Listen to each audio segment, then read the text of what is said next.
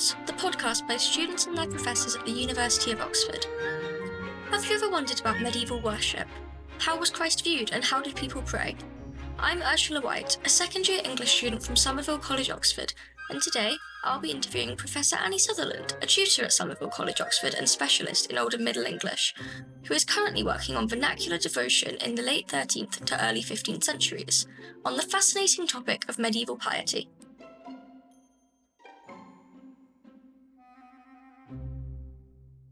First, I just wanted to go over a couple of really simple key points and definitions for anyone who's not come across devotional literature before, beginning with what medieval devotional literature is, what does it focus on, and sort of what are its defining features. The medieval devotional literature that I work on is literature of the late Middle Ages, so from around 1300 onwards. And this is literature that was written in England when I talk about this devotional literature written in English from around, let's say, 1300 to, to 1450, I'm talking about literature which explores, at the most basic level, what it is to be a Christian and it explores questions to do with the living of an authentic Christian life, questions to do with how one prays, how one occupies one's time effectively. It is literature which is most often written frequently for women um, and if not specifically for women, certainly for an audience of lay people. So, by lay people, I mean people who aren't monks, who aren't nuns, who aren't vicars, who aren't priests, an audience of lay people who are wanting to know, who are hungry to know more about what it is to be a Christian, what it is to live a Christian life, and what it is to live a life of of prayer, um, a sort of a morally admirable, ethically responsible life. Um, so you mentioned obviously sort of how one prays and what it means to be a Christian. What's Mhm. the key differences between sort of the modern Christianity that we might know and medieval piety? That's a very good question. And there is, I mean, there's a huge amount that one could say in response to that. I think the first thing that I would say was that England the England of the Middle Ages was an England, a country which was overwhelmingly Christian. So, sort of to be English was, in some sense, to be Christian. Although, of course, there was room for shades of doubt, for for nuances of belief. Um, so, I think that's the, the first thing that I would say that everybody sort of shared more or less the same basic belief system. And this was a belief system which very much promoted the idea that to get to heaven, you must live a good life. If you do not live a good life, then the afterlife that is waiting for you is a terrible afterlife involving hell and punishment, endless damnation. So I think that's the next thing I would say. The third thing I would say is that when we, when you or I go into a church building in the 21st century, we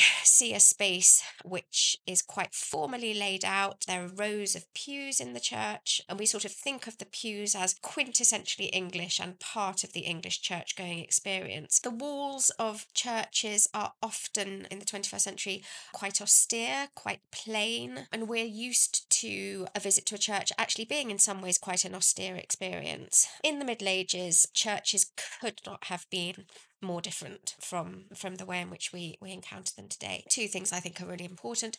First of all, there were no pews in medieval churches, so people would either stand or sit on the ground to to listen to preaching, to be present at the performing of you know sacraments such as the Eucharist, communion. So church was a much less sort of formally structured, organized space than it is now.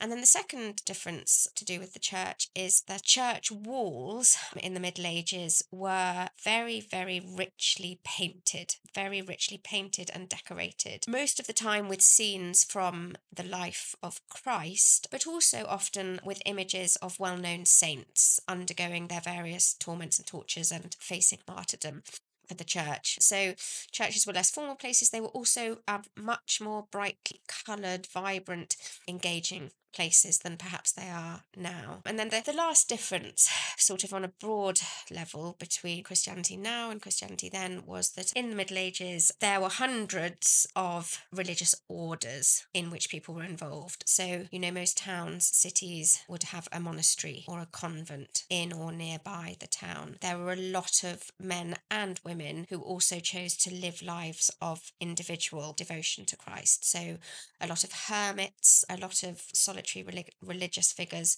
whom we know as anchorites.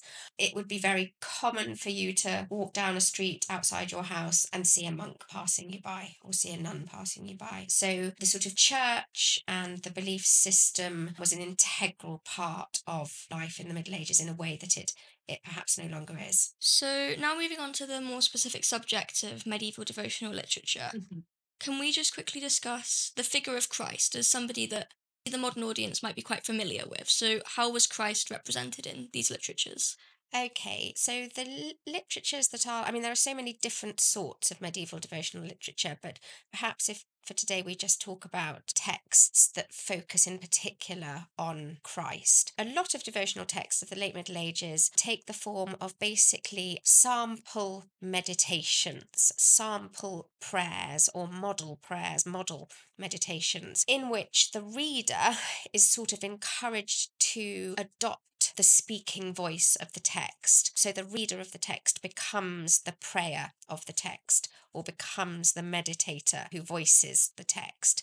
And these texts, these meditations, are very much focused on the figure of Christ, and in particular on the figure of Christ as he underwent the events leading up to and including his crucifixion. And that whole sequence of events leading up to, including, and then coming after the crucifixion is a series of events that we know as the Passion, Passion of Christ. So the texts that I'm thinking about and talking about are texts which focus in great, intense detail on the suffering body of Christ on the cross. Christ in these texts is represented as a suffering human being. So these are texts which place an extraordinary and to our eyes almost sometimes distasteful amount of emphasis on the physical torments that Christ underwent on the cross. So they talk in great detail about the placing of the crown of thorns on Christ's head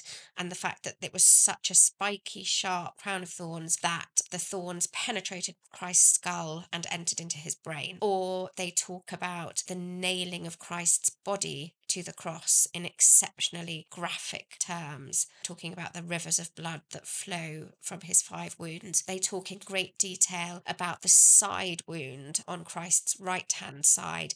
They also focus a lot of their attention on the grief of Christ's mother, Mary, as she stands at the foot of the cross, and also the grief of Christ's disciple John as he stands at the other side of the foot of the cross. So these are texts which sort of put their readers under enormous, if you like, like emotional pressure in that they are texts which ask us to look very closely at the suffering body of Christ, to appreciate what Christ underwent for us on the cross, and to, as a result of that sort of emotional pressure being put on one, these are texts which which ask us to turn from a life of sin to a life of, of righteous devotion. So you briefly touched on the idea that these texts were model prayers or meditations for the Mhm. reader. Mm-hmm. Could you just go into a little bit more detail about the relationship between readers and writers of texts and the body of Christ? So, most of the texts that I'm talking about, these meditations on the Passion, are anonymous. So, we don't actually know who wrote a lot of these texts, not all of them, but a lot of them. But I think we can pretty safely assume that most were written by men, sometimes women, but much more frequently men, um, living a life of religious devotion. So, monks, friars, priests, bishops. And these are texts which I think I said a while ago were generally written either for a female reader or for a more generalized lay readership, a readership that included, you know, your average man or woman. These are texts which were sometimes read out loud rather than being read privately, simply because books were expensive. The process of producing books, let alone read owning books, was an incredibly expensive process. And also because levels of literacy um, were very different in medieval England from the levels of literacy that we that we enjoy today. So not everybody could read. And so one might have texts like this read to one as a sort of group devotional activity. One's response to the suffering body of Christ in this text, in these texts, was intended to be a response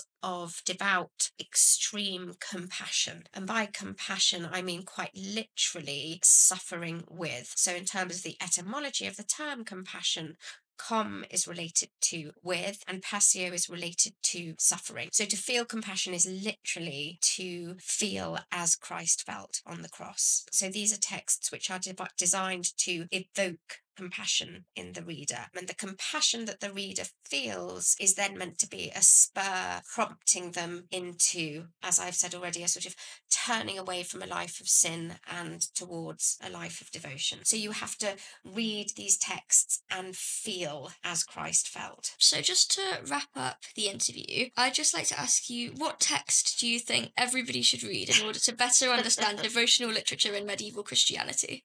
Oh gosh, that's a very difficult question to answer. I thought about this last night and I think I would recommend that people read a text by a figure called Julian of Norwich. And the text is a text that we call Revelations of Divine Love. And I would definitely recommend that you read this in a modern translation rather than in Middle English. There's a very good Oxford World Classics translation, I think, by Barry Windeatt. And the reason that I suggest that you read that text as an introduction to the literature that I've been talking about is that it is very unusual in being the only long 14th century text that we know to have been written by a woman. So it is an outlier, it's unusual in the sense that it's written by, by a woman. Having said that, though, it's also a very, very powerful introduction to some of the central themes of the literature that I've talked about. Most specifically, it's a powerful introduction to medieval ways of depicting Christ on the cross and medieval ways of evoking, or at least attempting to evoke, compassion for the suffering body of Christ on the cross. So it's an extraordinary text. It's not a, an entirely easy text to read, I don't think, but even in its strangeness, or perhaps because of its strangeness, it's actually very, very compelling. Thank you very much. Thank you for listening to this episode of Oxpods. If you enjoyed it, please do recommend to a friend and check out our episodes from other channels too. To keep up to date with episode releases, to suggest ideas for new episodes, or to get involved with recording, follow us on Instagram, Twitter, or go straight to our website at www.oxpods.co.uk.